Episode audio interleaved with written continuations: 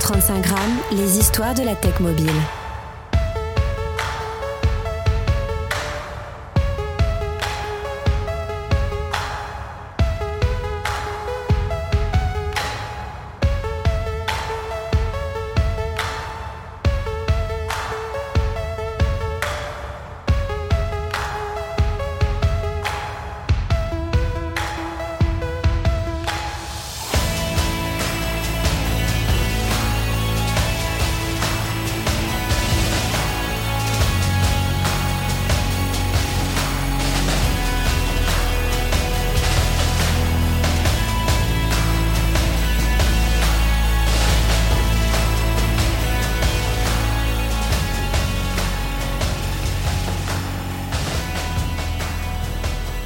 135 grammes, ce sont les histoires et les conversations de la tech mobile. Je suis Christophe Romeilly, bienvenue dans l'épisode 9 de la saison 4. Nous allons nous intéresser à une application qui est un wallet ou portefeuille de crypto-monnaie le plus sécurisé du marché, Zengo. Il a été conçu pour avoir une sécurité à toute épreuve contre les piratages et les escroqueries. Il exploite la cryptographie MPC, c'est-à-dire le Multi-Party Computation, au lieu des clés privées. Vous verrez dans le podcast, on revient euh, précisément euh, sur cette partie. Cette technologie existe depuis les années 80 est entré dans l'espace des actifs numériques. Effectivement, ce protocole garantit la confidentialité et la précision en devenant la norme dans la sécurité des actifs numériques. Vous allez découvrir dans cette conversation avec Uriel Ohayon, l'un des fondateurs, la vision de cette équipe basée à Tel Aviv. Leur portefeuille de crypto est accessible sur iOS et Android, mais sûrement sur d'autres supports d'ici les prochains mois. Alors avant de démarrer cette conversation passionnante, regardons quelques chiffres sur le marché des portefeuilles de crypto. Ah, il est intéressant de noter que les utilisateurs mondiaux de la crypto-monnaie sont passés d'un peu plus de 100 millions en janvier 2021 à plus de 300 millions en 2022. Rien que pour l'Inde, c'est 100 millions d'utilisateurs. On échange environ 112 milliards de dollars en crypto-monnaie tous les jours. La taille du marché mondial des portefeuilles crypto est évaluée à un peu plus de 7 milliards de dollars en 2021 et devrait atteindre un peu plus de 48 milliards de dollars d'ici 2030. En août 2022, le nombre d'utilisateurs de portefeuilles crypto atteignait 84 millions dans le monde. Le nombre de téléchargements de ces wallets comme Coinbase, Blockchain.com, Metamask ou Kraken et même Zengo entre autres a diminué à mesure que le marché atteignait un hiver crypto au cours de l'année. En tout cas, l'utilisation est tout de même croissante à des fins individuelles et commerciales. La demande croissante de sécurité est renforcée dans les transactions crypto. L'utilisation croissante des smartphones et la pénétration d'Internet sont des facteurs qui stimulent la croissance de ces portefeuilles. Lorsque vous achetez des crypto-monnaies, vous avez besoin d'un endroit sûr pour stocker les clés numériques qui sécurisent vos actifs. Ce sont les wallets. Ils ont plusieurs particularités, on peut en citer quelques-unes. Ils sont soit logiciels ou matériels.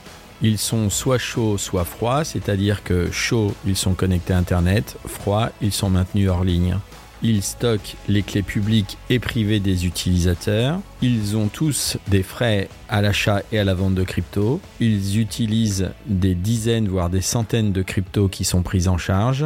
Et ils intègrent depuis peu les plateformes de NFT et les dApps qui sont les applications décentralisées qui s'exécutent sur la blockchain et bien souvent liées à la défi, c'est-à-dire à la finance décentralisée. On peut noter que le nombre de commerçants un peu partout dans le monde proposant des options de paiement crypto a également considérablement augmenté. Les entreprises proposent de plus en plus d'options de paiement numérique sur tous les canaux. La crypto-monnaie peut également aider les entreprises à rationaliser leurs opérations. Par exemple, les entreprises qui utilisent Ethereum peuvent utiliser des contrats intelligents pour automatiser les transactions.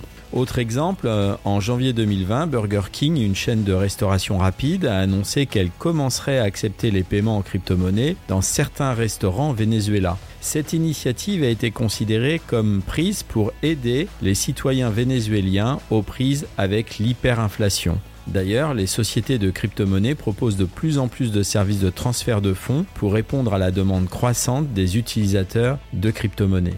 Alors, il faut dire que de nombreuses banques centrales ont averti que la possession de crypto et son commerce ainsi que son utilisation sont risqués et ne sont assortis d'aucune protection juridique, en tout cas pour l'instant. L'achat, la vente et le stockage de crypto-monnaies comportent des risques élevés. Le trading et la valeur de la crypto sont hautement spéculatifs.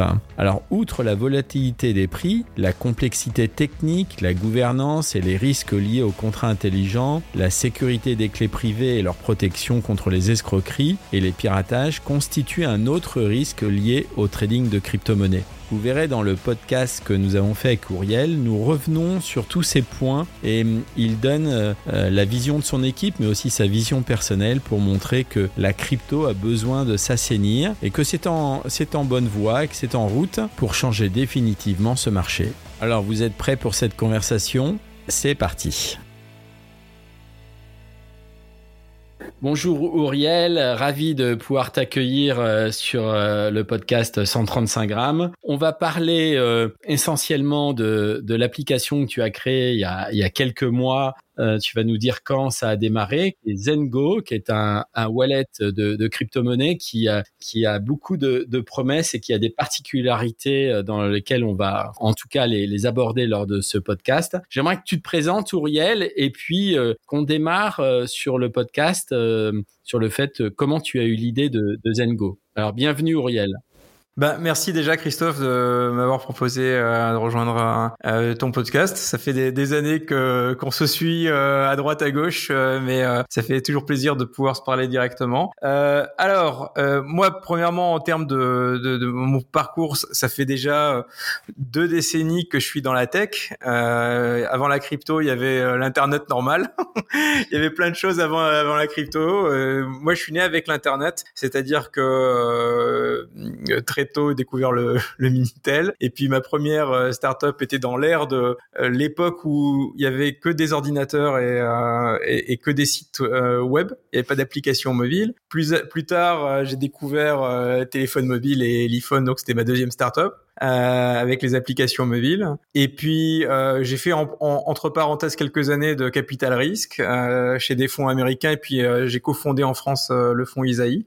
Mais maintenant, je suis revenu à la troisième révolution, d'accord, après l'internet euh, de l'ordinateur et l'internet du mobile. La troisième révolution, enfin moi, ce que je considère être la troisième révolution, c'est celle de la crypto euh, ou du Web 3, enfin peu importe comment on veut l'appeler. Et donc, ça fait déjà quelques années que je suis dedans avec euh, avec mon, mon, wallet qui s'appelle Zengo, dont on, dont on va parler. Et je suis venu à la crypto relativement tard. La, la, blockchain et Bitcoin existent depuis déjà 12 ans, mais j'ai toujours gardé ça de manière un peu sceptique jusqu'au moment où j'ai commencé à comprendre. C'était de là, c'était il y a il y a cinq ou six ans. Et puis euh, une fois que j'ai compris, euh, j'ai décidé de m'y investir et de, construire quelque chose dedans. Euh, donc ça, a été un chemin. Je suis pas arrivé du jour au lendemain et traversé pas mal de cycles, dont des cycles de, de, crise. Là, il y en a une encore hein, dans, dans cette industrie. C'est pas c'est pas la première fois, mais j'ai commencé à travailler dans l'industrie quand c'était il y avait déjà ce qu'on appelait un crypto winter, un hiver.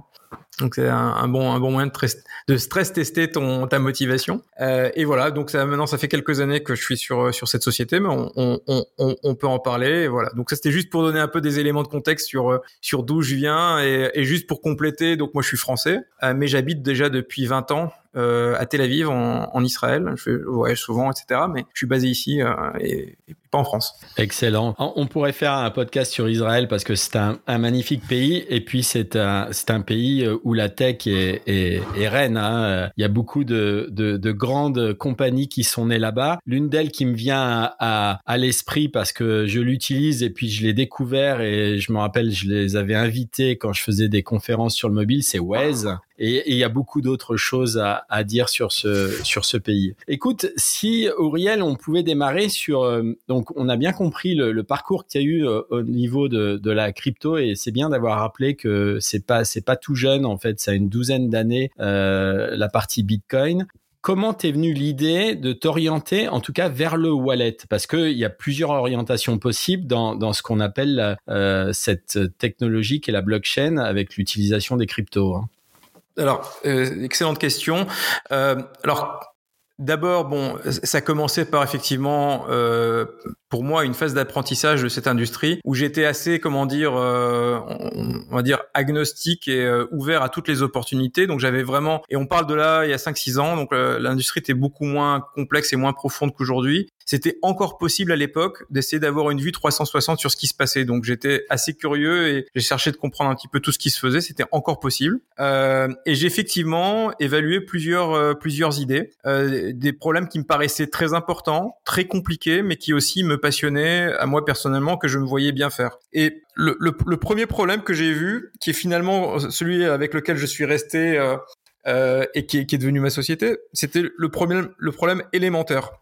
Le problème le plus évident qui paraissait à l'époque être résolu, mais en fait qui n'était pas, c'était de dire voilà, dans l'industrie de la blockchain, contrairement à l'industrie de l'internet normal, ben c'est l'utilisateur qui est en contrôle des choses qu'il fait.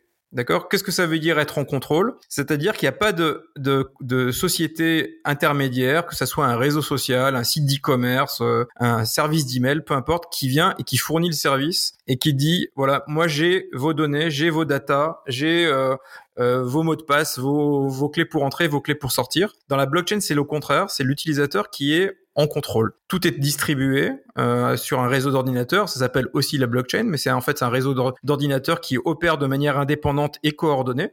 Et donc, tu n'as pas besoin de faire confiance à une société particulière, mais l'utilisateur a euh, le contrôle sur ce qui se passe le concernant. Et euh, le, le, le, moyen de, de, de comment dire d'interagir avec la blockchain, c'est le wallet. Le wallet, c'est le portefeuille. Alors ça s'appelle le portefeuille, mais c'est pas un mot exact. Ça devrait plutôt s'appeler un navigateur. Mais c'est un euh, bon, c'est un, un, hybride entre un navigateur et un et un et un. On va, on va y revenir à cette idée après. Ouais, ouais, très bien. C'est bien d'avoir souligné ce point. Donc l'utilisateur est en contrôle de, de ce qu'il a et donc je regardais un petit peu toutes les solutions de ce qui existait en termes de wallet à l'époque. Il y en avait euh, déjà euh, beaucoup. Hein. Il y avait beaucoup de logiciels, il y avait des hardware. Et j'arrivais pas à imaginer, euh, après cette phase d'apprentissage où j'avais eu la révélation que, que ça allait être vraiment quelque chose de très important, la crypto dans la vie, j'arrivais pas à imaginer que on allait demander à un utilisateur cette responsabilité d'être en charge de sa propre sécurité. Ça me paraissait quelque chose qui me paraissait euh,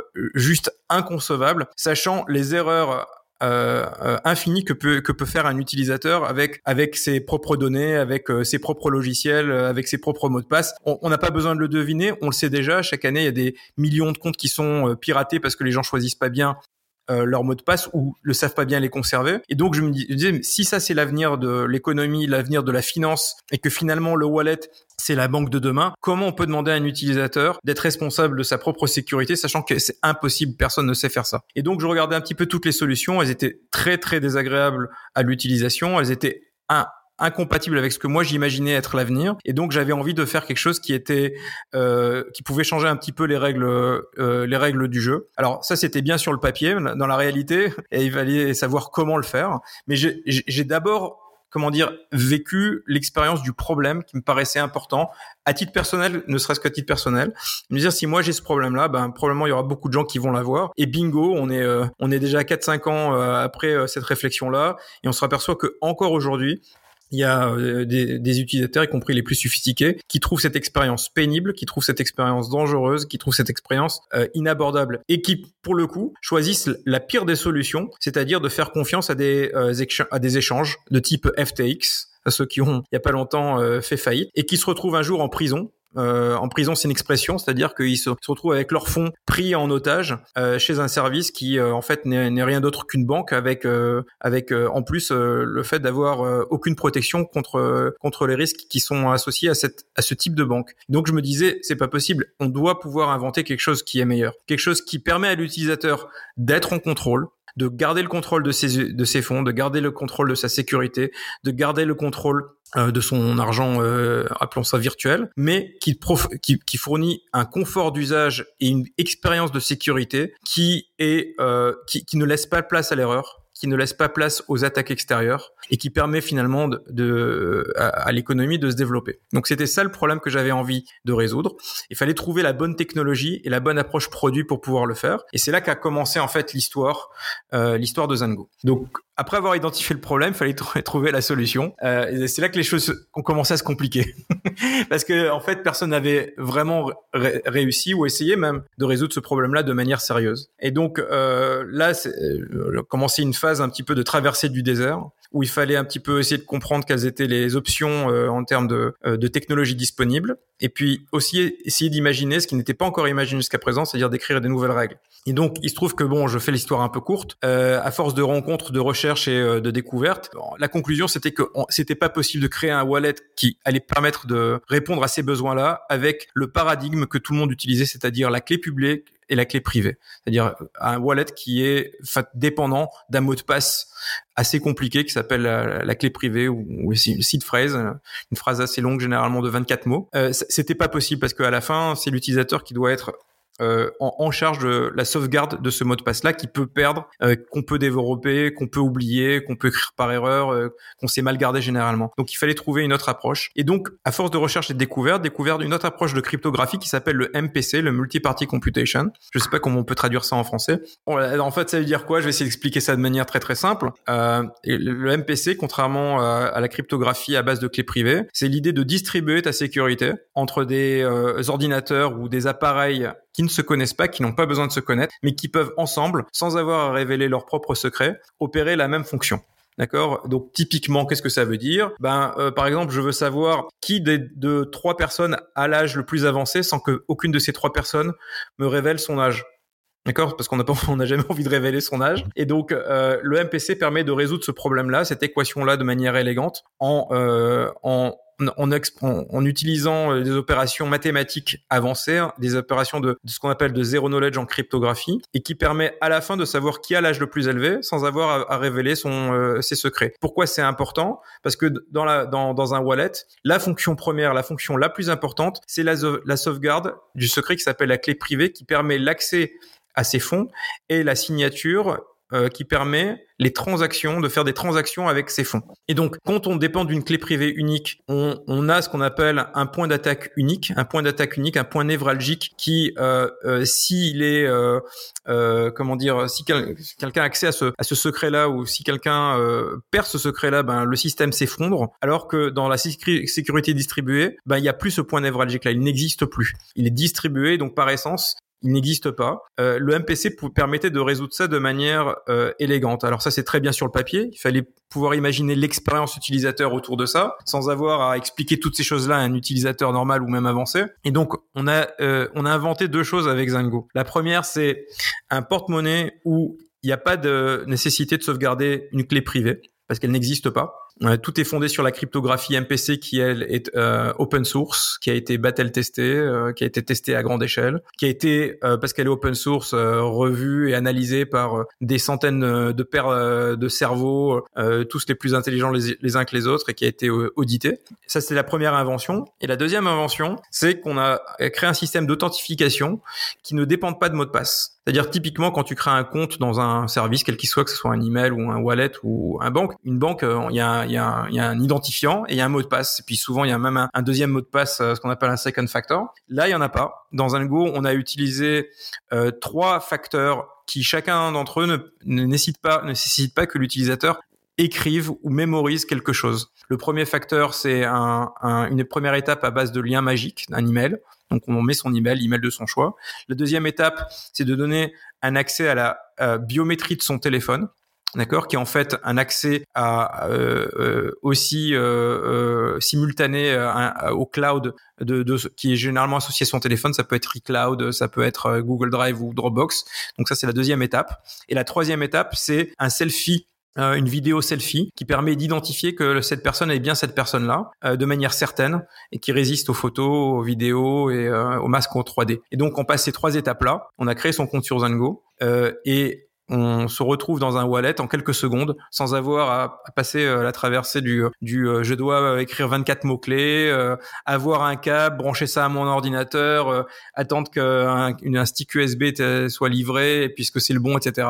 Télécharge ça sur son téléphone, c'est une application mobile très élégante. En trois étapes très très simples, sans mot de passe, on a un compte et on se retrouve avec le wallet le plus sécur du, du marché et aussi une expérience d'utilisation qui est très agréable. Donc ça c'est Zango dans son dans son essence même et c'est un game changer par rapport à ce qui existait sur le marché, même aujourd'hui encore. Donc voilà Zango pour faire un petit tour 360 de ce qu'on a créé. Excellent, excellent. Puis tu l'as, résumé très simplement. Est-ce que c'est la seule innovation que vous avez mis dans, dans ce wallet? Alors non, euh, ça a commencé avec ça. Donc la, première innovation, ce qu'on appelle le key management, le management de la clé privée, euh, c'est-à-dire que ici, c'est le management à, base de MPC. Donc c'est la première innovation. La deuxième innovation, c'est l'authentification sans mot de passe euh, à, base de trois facteurs qui en fait éliminent les risques d'erreur, les, risques de phishing, les risques de comptes qui sont volés. dans l'histoire de Zango, alors on a oublié, j'ai oublié de donner un chiffre. Aujourd'hui, Zango, c'est plus un petit wallet, c'est pratiquement 750 000 utilisateurs dans le monde. On a eu zéro cas de compte volé zéro. Euh, ça, n'existe pas euh, de, par la nature même de la sécurité. Si vous prenez n'importe quel autre wallet, y compris ceux qui sont considérés sécurisés, euh, c'est des statistiques qui n'existent pas. Vous trouverez toujours des comptes volés chez les autres euh, chez les autres wallets. Donc chez Zengo, c'est zéro. Donc ça, c'était la deuxième innovation, l'authentification sans mot de passe. Et la troisième innovation, c'est le, le le firewall, le, le pare-feu des opérations Web 3. Alors là, il faut expliquer un petit peu ce qui se passe avec un, un wallet crypto. C'est euh, c'est c'est pas exactement comme un wallet PayPal ou un wallet euh, euh, Binance ou un wallet Coinbase où on se limite à envoyer et recevoir des des des tokens et des coins. avec un wallet, un vrai wallet où on est en contrôle de ses fonds, on peut aussi interagir avec des applications qui sont construites sur la blockchain.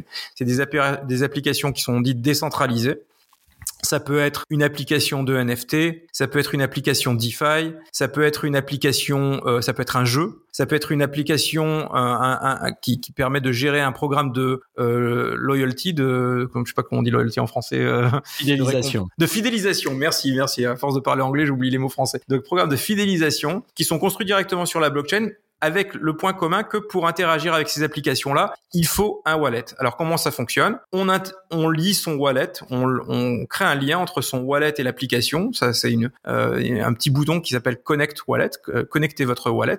Généralement, c'est soit par le biais d'une extension ou un lecteur de QR code. Donc, dans notre cas, c'est un lecteur de QR code. Et votre wallet devient automatiquement euh, la banque de cette application-là, votre identifiant et votre compte. Donc, qu'est-ce qui se passe en revanche quand on, on s'identifie à ces applications-là? On donne des permissions euh, sur les fonds qui sont disponibles dans, dans votre wallet. Et qu'est-ce qui se passe? Il y a des gens très intelligents, généralement des gens malicieux, qui vont utiliser ou impersonnifier ces, euh, applications-là avec euh, des applications qui ressemblent pour voler vos fonds. D'accord? Donc vous allez signer une transaction ou signer plus exactement une permission en disant j'autorise cette application X, Y ou Z à utiliser mes fonds-là. Mais le problème c'est que quand on donne cette permission à une application qui est malicieuse, ben on peut tout perdre. Et donc c'est les, les histoires qu'on entend à longueur de journée de gens qui perdent leur NFT, qui perdent leur crypto parce que ils pensent être dans un wallet qui est sécurisé parce que c'est un hardware ou parce que peu importe, mais qui en fait ont interagi avec une application crypto malicieuse et qui ont perdu tous leurs fonds. Pourquoi? Parce que quand vous avez donné la permission,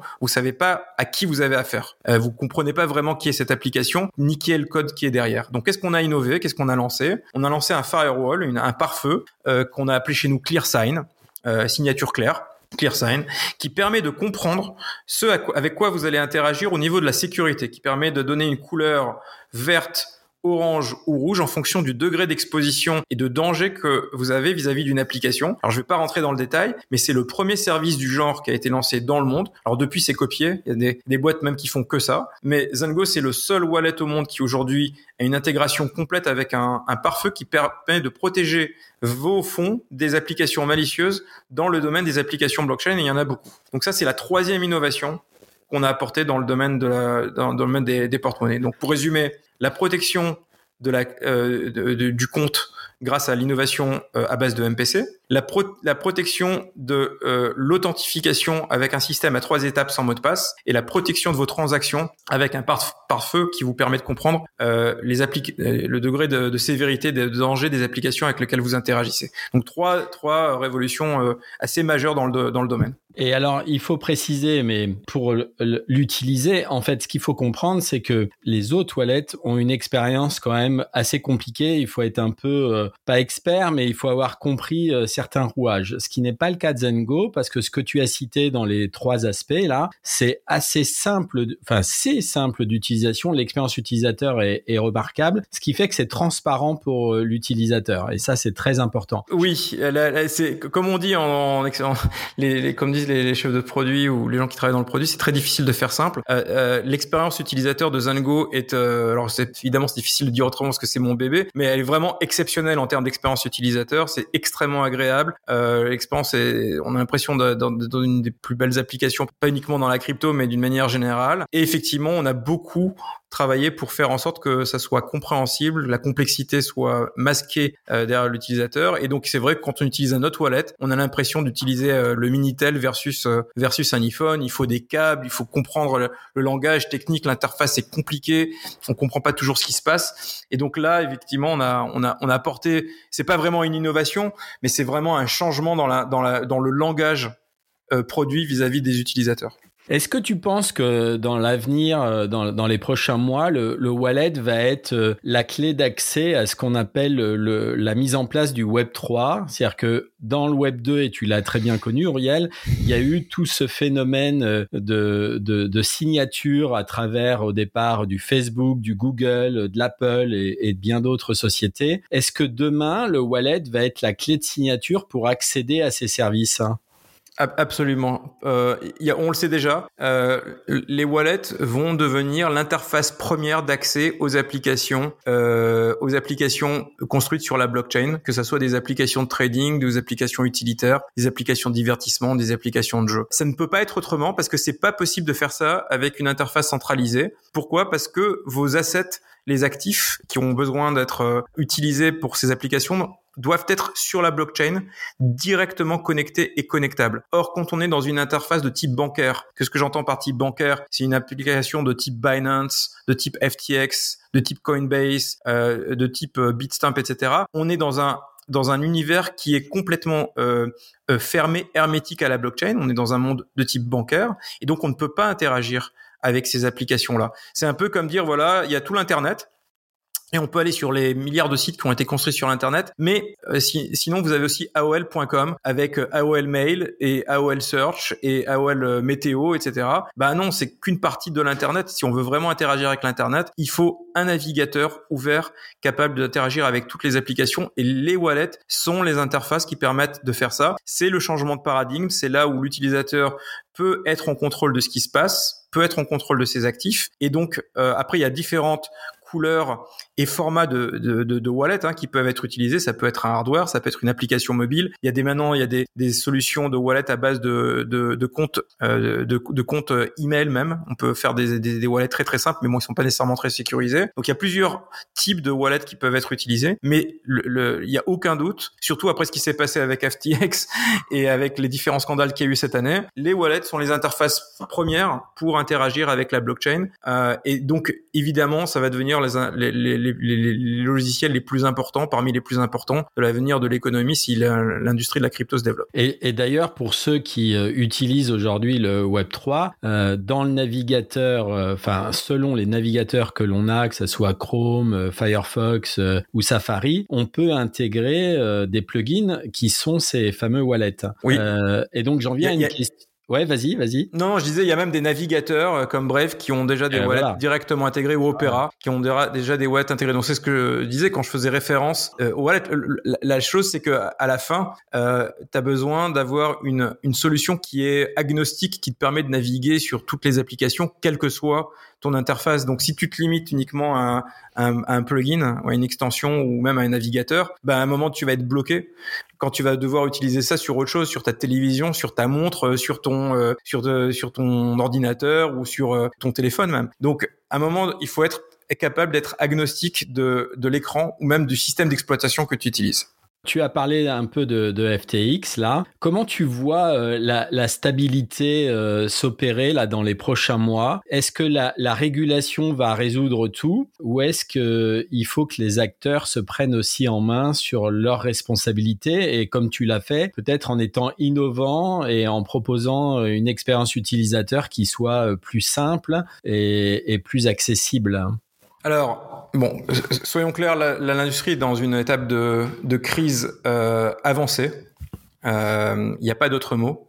Tous les chiffres euh, l'indiquent, il y a une baisse d'activité, euh, les, prix euh, des actifs Bitcoin, Ethereum qui ont fondu, beaucoup moins d'activité de trading, etc., etc. Il y a une chose qui n'a pas changé, euh, qui a au contraire accéléré, c'est qu'il y a de plus en plus de gens qui développent, qui créent des services dans la blockchain. Et donc, comme on, comme, comme euh, le dit le fameux proverbe, hein, follow the developers, il faut suivre les développeurs. C'est-à-dire que généralement dans les phases de crise, on regarde où est investi l'argent et l'énergie, et généralement il y a une, il y a, il y a, il y a une, un, renversement qui s'opère après certaines, certains mois ou quand cette phase de crise se termine. Pourquoi? Parce qu'il y a des nouveaux services et des nouvelles règles qui ont été réécrites durant cette période de crise. Donc là, qu'est-ce qu'on vient de, qu'est-ce qu'on vient de, à quoi on vient d'assister dans ces derniers mois? Dans ces derniers mois, on vient d'apprendre, à force d'accidents et de scandales, que les modèles centralisés euh, de type FTX, de type Celsius, de type Voyager, de type BlockFi et d'autres cas, euh, les modèles centralisés ne fonctionnent pas. C'est pas possible de faire confiance à une boîte noire où une société privée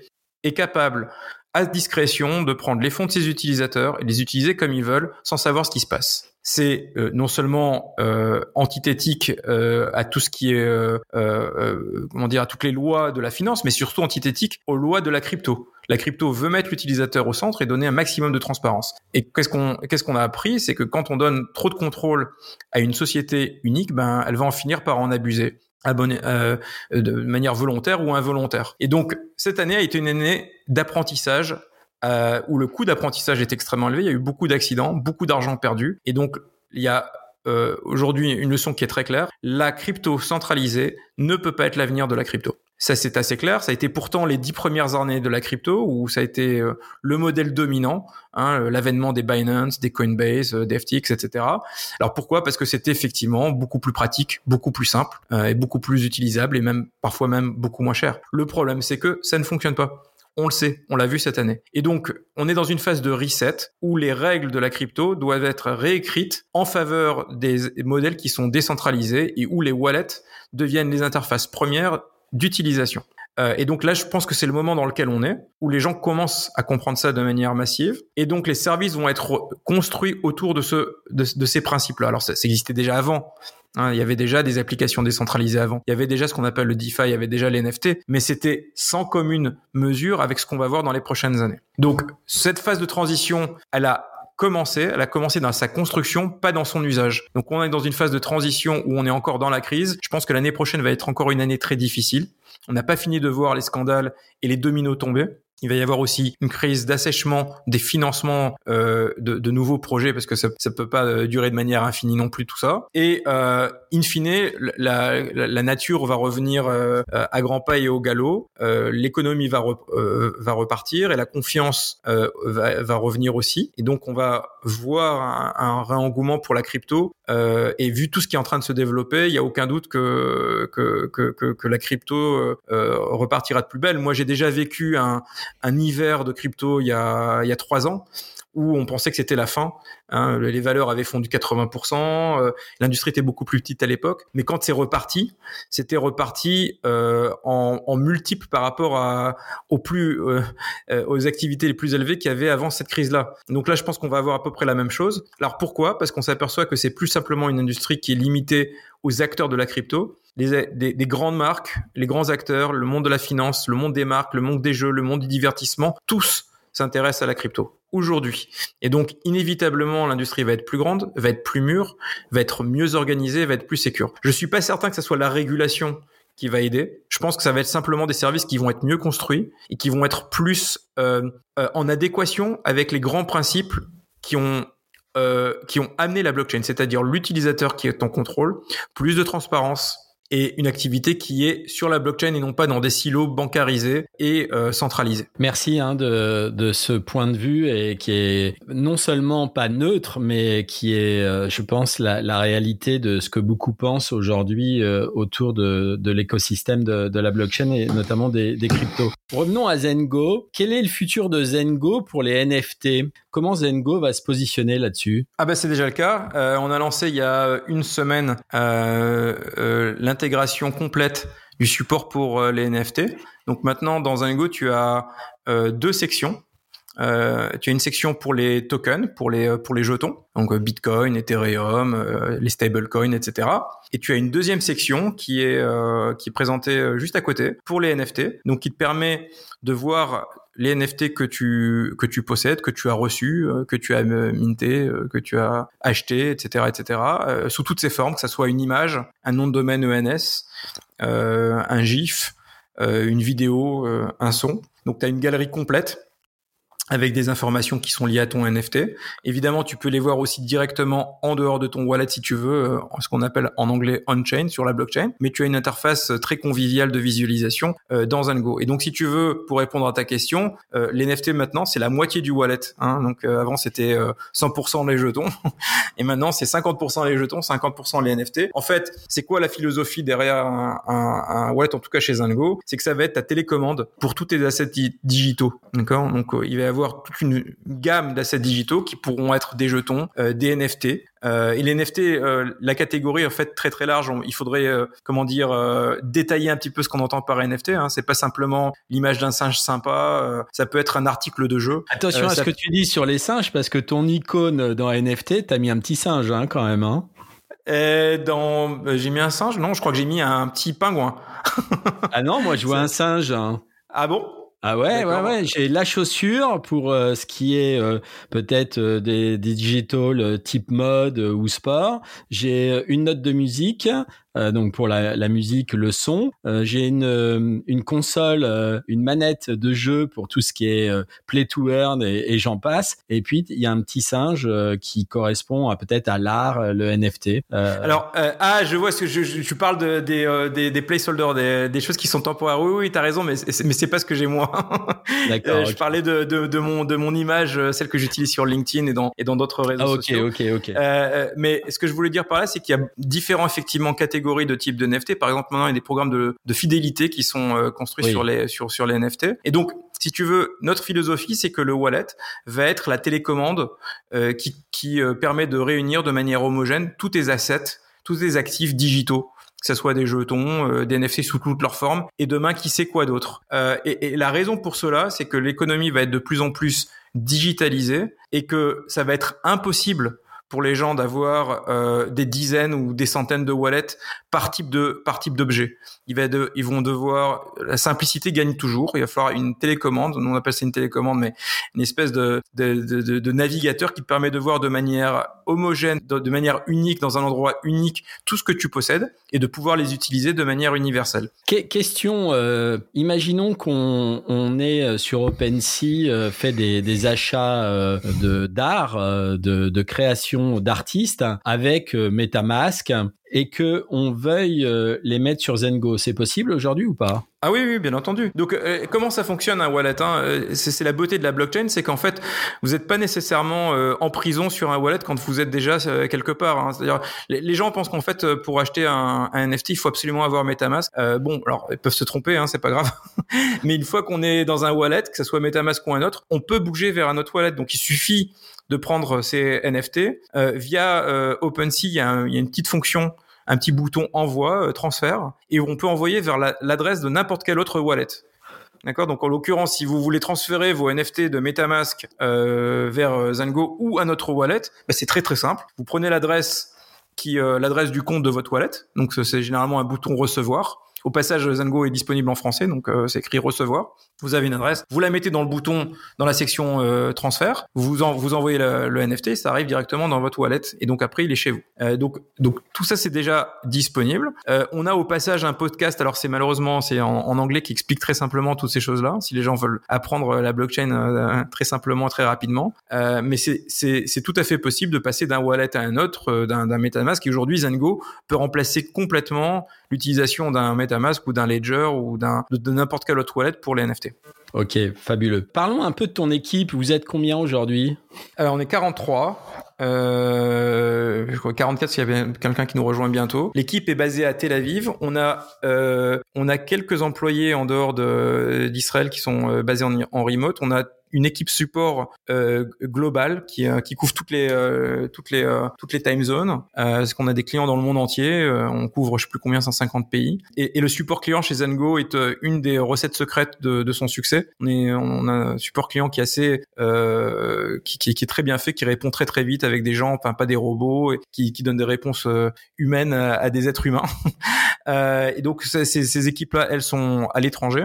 donc 42 personnes, c'est essentiellement des ingénieurs. Euh, on a une équipe produit évidemment, une équipe euh, marketing et business. Au passage, l'équipe produit, tu parlais de, de Waze tout à l'heure, euh, c'est le gars qui la dirige, qui nous a rejoint, c'est le gars qui, qui, qui dirigeait toute l'équipe produit de Waze pour service carpool de Waze, donc qui nous a rejoint il y a pas très longtemps, donc qui, qui se trouve aussi être un Français. mais, mais basé à Tel Aviv. Donc voilà pour l'équipe. Alors on a aussi une fonction très importante chez Zingo qui est la recherche. On fait beaucoup de recherches en cryptographie, en sécurité, en MPC. Euh, et donc ça c'est fait euh, à la maison. Et puis après on a plein de collaborateurs qui sont pas des employés de Zengo, mais qui travaillent avec Zengo. Par exemple on a euh, un, un, groupe Telegram qui s'appelle Zengo X, qui est un groupe qui est composé de 700 personnes et qui euh, sont des personnes qui travaillent dans le domaine de la recherche cryptographique et de la sécurité et qui euh, un groupe très actif qui discute des, euh, des avancées euh, de nos recherches ou d'autres sur le domaine du MPC et de la cryptographie. Voilà, donc il y a c'est c'est pas uniquement 40 nos employés mais on a aussi beaucoup de cerveaux qui nous aident.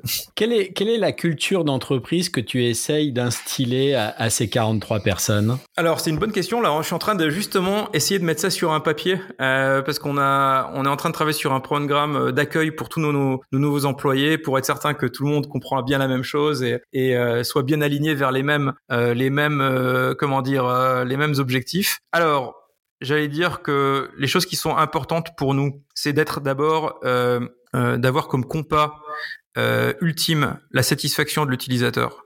C'est vraiment une culture, très, une culture de, de produit très orientée sur la satisfaction du, de l'utilisateur. Donc c'est quelque chose qui rayonne à travers toutes les décisions qu'on prend et toutes les choses qu'on fait ou qu'on ne fait pas. Euh, c'est pour ça d'ailleurs qu'on a décidé d'investir massivement sur le support client. Euh, Moi-même, euh, qui, soit, qui, qui suis le, le, le, patron de cette société, je fais encore aujourd'hui une à deux heures de support client par jour. Excellent. excellent. Euh, donc c'est vraiment quelque chose qui est très très important chez nous et qui rayonne dans toutes nos décisions et qui, euh, je pense, quelqu'un qui utilisera Zango, même s'il décidera pas l'utiliser pour d'autres raisons, pourra pas ignorer le fait que que c'est un produit qui a été fait avec amour et, et qualité. Euh, donc ça c'est le premier point culture de, de l'excellence, euh, de la satisfaction client. La culture de l'excellence, c'est-à-dire qu'on essaie de faire peu de choses, mais de les, de les faire extrêmement bien. Et euh, donc, on se rend pas compte, hein, on a l'impression que faire un wallet, c'est facile, ça ressemble un petit peu à une calculatrice avec des lignes, euh, des chiffres et puis un bouton envoyer recevoir. Mais on se rend pas compte du degré de complexité qu'il y a derrière, euh, tout ce qu'il faut imaginer en termes de sécurité, de protection, de contre-attaque contre le, les, les scammers et les, les attaques possibles vous êtes beaucoup, Vous êtes beaucoup attaqué, Auriel euh, Oui. Oui, beaucoup. On n'a jamais été hacké. Euh, jamais. Euh, on a beaucoup de services. Alors comme commence à être connu, il y a beaucoup de, scammers qui commencent à nous essayer de, de, se faire passer pour nous, que ce soit dans les réseaux sociaux ou créer des apps qui s'appellent de la même manière ou même créer des faux sites web qui s'appellent Zango. Et donc là, on a euh, développé une activité, mais ça c'est lié à notre euh, au premier principe que, que je, dont je te parlais, qui est la satisfaction client. On a développé une, une unité pour combattre toutes ces choses-là. on a beaucoup investi dans ce dans, dans le combat de anti-scam, anti-spam. C'est vraiment quelque chose qui est vraiment important chez nous. On s'en rend pas compte hein, quand on utilise l'application, mais c'est euh, c'est euh, la face cachée de l'iceberg d'un wallet. Euh, et ceux qui font pas ça très vite se noient. Hein, on se rend pas compte, mais c'est vraiment très très important. Il y a un troisième principe qui est aussi important chez nous, c'est que euh, c'est de ne jamais rien lâcher.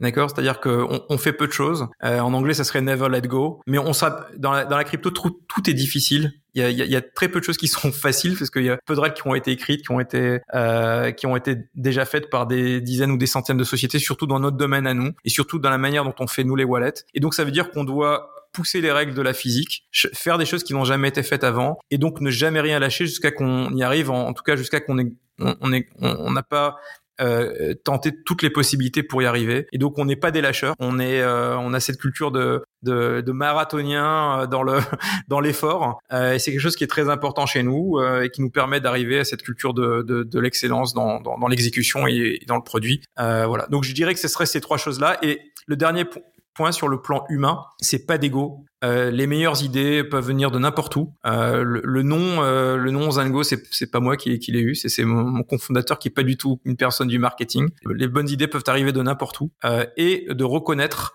la valeur de, de, de, chacun des contributeurs quand elle est remarquable. Donc de valoriser, de valoriser l'effort et aussi d'admettre ses erreurs quand elles ont lieu, de pas les mettre sous un tapis, et faire comme si elles avaient jamais eu lieu. Il y a tout est opportunité pour pour apprendre. Donc ça, c'est quelque chose qui est aussi très important chez nous. Pas d'ego, euh, valoriser les, euh, les euh, et, et, récompenser les efforts remarquables et apprendre de ses erreurs. Bon, bah, ce sont de belles valeurs pour une entreprise et euh, si tu recrutes et, et, ceux qui nous écoutent, je sais qu'on est quand même dans une le podcast 135 grammes, c'est une niche, mais on a beaucoup de, de, développeurs et de gens qui euh, voilà sont dans la tech. Tu as passé le, le bon message. euh, pour, pour, conclure un peu le, le podcast, une avant-dernière question. Tu as parlé de satisfaction client, d'expérience utilisateur vitale pour vous, enfin pour toi et tes équipes. Comment tu vois l'éducation aujourd'hui, euh, justement dans ce marché de, la crypto-monnaie, des NFT Qu'est-ce qui manque en fait à ce marché qui, est naissant, hein, qui se structure? Qu'est-ce qu'il faudrait comme action pour pouvoir éduquer mieux les utilisateurs et pas simplement que les utilisateurs aient envie euh, de faire des gains? Euh, Et je pense que ça a été malheureusement un des points néfastes de la crypto-monnaie depuis quelques années, de vouloir faire du x10, x100 régulier. Alors on pas ça, on est d'accord, mais qu'est-ce qu'on peut faire pour que l'éducation soit meilleure et qu'on fasse comprendre le pouvoir de la blockchain aux gens? Alors, euh, bon, moi personnellement, euh, c'est ma philosophie. Personnellement, j'ai rien contre la spéculation. Hein, je pense que euh, la spéculation est une énergie euh, motrice dans l'innovation et toute l'industrie de l'internet est construite sur la spéculation. Alors peut-être pas financière, mais spéculation technologique. L'idée qu'on peut faire beaucoup plus avec beaucoup moins et que c'est un pari et qu'il faut essayer des choses qui sont risquées, qui ont jamais été faites avant. donc il y a, rien de il y a rien de négatif la spéculation, sauf quand elle devient toxique. Et donc, euh, pour répondre à ta question, qu'est-ce qui manque à l'industrie? C'est que je pense qu'il y a encore beaucoup trop de toxicité euh, euh, et beaucoup trop de tribalisme dans cette industrie. Il y a beaucoup trop de gens qui pensent qu'il n'y a qu'une seule manière de faire les choses. Il n'y a qu'une seule blockchain qui peut réussir. Il n'y a qu'un seul type de euh, sécurité ou de modèle de sécurité qui peut triompher. Qu'il n'y a qu'un seul type de philosophie autour de la euh, de la blockchain qui peut lui réussir et que ça peut être soit c'est soit absolument décentralisé, soit ça ne peut pas l'être du tout et tout le reste est une mauvaise chose. Toutes ces philosophies de l'extrême sont des, des philosophies qui sont toxiques et qui empêchent et qui font peur en fait à quelqu'un qui n'est pas euh, qui ne fait pas partie de de, de, l'industrie. Qui euh, hein, c'est un peu comme si tu prenais, on va prendre le monde des religions, hein, d'accord, euh, c'est pas un bon comparable, mais j'arrive pas à trouver un, meilleur euh, parallèle. Quelqu'un qui n'est pas religieux, qui se retrouve dans un monde où il y aurait que des ayatollahs. D'accord? Euh, T'aurais pas envie d'essayer. Ça, ça, ça, ça, te paraîtrait trop brutal, trop, trop extrême, trop radical.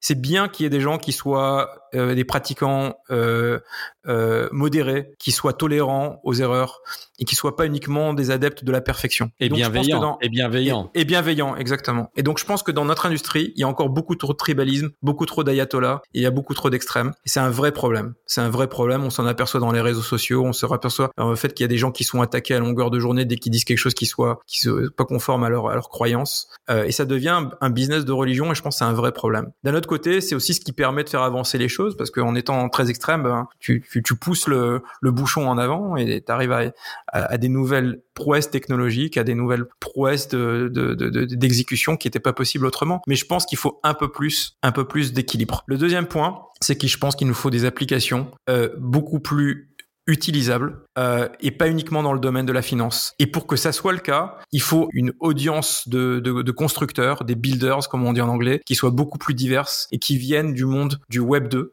qui, a, qui, a, qui amènent avec eux les choses qu'ils ont apprises pour faire des expériences de qualité, des services de qualité. Je parle pas simplement d'exécution cosmétique, je parle de la qualité euh, de la production pour pouvoir donner de la valeur à, ce qui est construit. Euh, et ça, ça commence à arriver, mais euh, c'est encore timide. Je pense qu'on verra des changements majeurs dans les 18 prochains mois, dans les 12 à 18 prochains mois. Donc des, des applications qui permettront à des gens qui sont pas nécessairement dans la crypto de dire tiens, il y a des choses intéressantes que je me verrais bien utiliser, euh, euh, indépendamment du fait qu'elles sont bâties sur la qu'elles sont bâties sur la crypto ou pas. Le troisième point, c'est que je pense qu'il faut donner du temps. La crypto, ça, euh, ça a 12 ans d'existence. Si je, je prends euh, ma propre expérience avec l'internet, quand j'ai découvert le Minitel et qu'on a rajouté 12 ans, l'internet c'était pas encore ça. Hein. Il y avait pas encore YouTube, et il y avait pas encore Snapchat, et il y avait pas encore WhatsApp, et il y avait pas encore l'iPhone. Il fallait être un peu patient pour voir ces choses arriver là. Et donc, les révolutions prennent du temps à se, à exploiter tout leur potentiel. Je pense qu'on est à une génération technologique de, de voir des choses qui, euh, qui changent le monde. Quand je euh, génération technologique, c'est 5 à 10 ans. D'accord? Donc il faut donner encore un peu de temps pour que les, euh, le, le, plein potentiel de la blockchain après cet hiver soit vraiment construit, déployé et adopté. Et finalement, je pense que ce qui manque aussi, c'est un peu de et ça c'est un message pour les médias, s'il y en a qui nous écoutent, euh, ben ça serait pas mal que euh, ils s'en fassent l'écho. Mais il y a beaucoup trop de négativité autour du monde de la blockchain et des cryptos, mais qui est de manière disproportionnée. C'est-à-dire que évidemment, bon ben quand on est un média, on a envie qu'il y ait des pages vues, on a envie qu'il y ait des clics. Et qu'est-ce qui vend, qu'est-ce qui fait des pages vues et des clics? Ben c'est les mauvaises nouvelles, hein, pas les bonnes nouvelles. Et donc il y a un focus qui est beaucoup trop important sur les mauvaises nouvelles et pas assez sur le positif. Et donc on a un problème avec l'industrie des médias qui est biaisée euh, autour des, des nouvelles qui sont négatives dans cette industrie. Alors il faut en parler, hein. il faut pas les masquer les mettre sous un tapis, mais c'est trop disproportionné. Alors qu'il y a aussi des bonnes nouvelles et il y a des choses intéressantes. Et je parle pas des médias euh, crypto, hein, je parle des médias de manière générale. Donc voilà, je pense qu'il y a encore un, il y a, aussi ce côté-là un peu tribaliste du côté euh, du côté média qui, qui est défavorable en faveur de l'industrie. Très bien, merci de ton, de ton point de vue, euh, Uriel. Dernière question, euh, la roadmap de Zengo, là, dans les 18 prochains mois, qu'est-ce que vous allez consolider, qu'est-ce que vous allez créer? Alors, euh, bon, il y a des choses dont je peux parler, des choses dont je peux pas, pas encore parler, euh, même si elles sont déjà programmées. Euh, je pense que l'année prochaine, ça va être euh, l'année la plus excitante euh, pour nous. Euh, on va lancer des choses qui sont assez révolutionnaires dans le domaine de la sécurité. Alors, on pense que Zengo, c'est, c'est, enfin, le domaine de la sécurité des cryptos, c'est déjà résolu, mais en fait, non, c'est, c'est, c'est loin d'être le cas. Il y a plein de cas qui sont pas encore couverts dans le domaine de la sécurité. donc, il y a un énorme chantier pour améliorer tout les cas de protection possibles et inimaginables dans le domaine de la, de la sécurité, de la protection de vos actifs et votre protection personnelle qui seront lancés dans le courant de l'année prochaine. Ça, c'est le premier point. Donc ça va être un des énormes focus de Zengo. Euh, et je pense que si on fait un fast forward un an à date d'aujourd'hui, euh, il, y aura, y aura plus aucun doute que Zengo sera le wallet de très très loin le plus le plus sécurisé du marché, euh, avec aucun comparable. La, la, technologie MPC va permettre de faire des choses qui n'étaient pas possibles jusqu'à présent. Donc ça c'est le premier point. Euh, le deuxième point, c'est l'amélioration sensible de tout ce qui est déjà existant dans Zengo, que ce soit le support d'actifs de blockchain qu'on n'a pas encore mis, euh, l'amélioration de l'expérience des NFT, euh, l'amélioration de l'expérience de, connectivité. On est en train de réfléchir à une extension, pas une extension dans le sens euh, Chrome extension, extension logicielle, mais une extension vers d'autres types d'interfaces euh, pas uniquement là aujourd'hui on est uniquement une application mobile. Euh, donc on est en train de réfléchir à ne pas être qu'une application mobile et d'être sur euh, d'autres types d'écrans et d'autres types de, de surfaces. Je ne veux pas révéler quoi exactement, mais euh, voilà. J'imagine que vous travaillez sur la voiture. Je peux, peux pas donner de, je peux pas donner de détails euh, pour le moment, mais il y a, comme je disais en explication, on peut pas être uniquement, euh, on doit être agnostique en termes d'interface et en termes Absolument. de système d'exploitation. Euh, c'est inimaginable de, de, penser par exemple que ton email ne fonctionnerait que sur ton téléphone mobile. C'est juste pas possible. Bah ton oui, email doit sûr. fonctionner partout là où tu, où tu as un écran. Donc c'est un peu la même logique là. Euh, donc on travaille aussi à l'extension des surfaces disponibles pour pour Zengo. Et puis voilà, bon, il y a d'autres choses qui sont un peu plus euh, type tactique et majeur, mais c'est, je pense, les grands thèmes. Ok, ben, merci beaucoup hein, Auriel pour euh, cette conversation euh, vaste. On aurait pu la, la, continuer comme toute conversation passionnante que l'on fait sur 135 euh, grammes. Bonne continuation et bon vent pour toi et tes équipes pour Zengo et que le meilleur soit devant vous. Merci beaucoup, merci pour cette invitation. Et puis si euh, tes utilisateurs veulent nous retrouver, ben c'est facile, on est sur zengo.com ou sur euh, @zengo sur Twitter. À bientôt, Auriel. À bientôt. Voilà, c'est la fin de cet épisode. Merci de l'avoir écouté. J'espère que vous avez découvert cet univers autour de la crypto-monnaie. N'hésitez pas à utiliser Zengo si la sécurité est votre principale préoccupation dans vos échanges d'actifs numériques. Je pense que vous avez compris les enjeux en écoutant Auriel. Et puis, vous avez pu voir aussi que la crypto-monnaie, même si elle est euh, euh, notée en rouge par les banques centrales, en fait, permet euh, de faire beaucoup de choses et permettra de faire beaucoup de choses dans l'avenir. N'hésitez pas à nous envoyer vos commentaires sur les plateformes de podcast. Nous mettrons les liens et vidéos des nombreuses sources dans un post dédié sur servicemobile.fr qui sert à préparer ce podcast. Je vous dis à très bientôt. «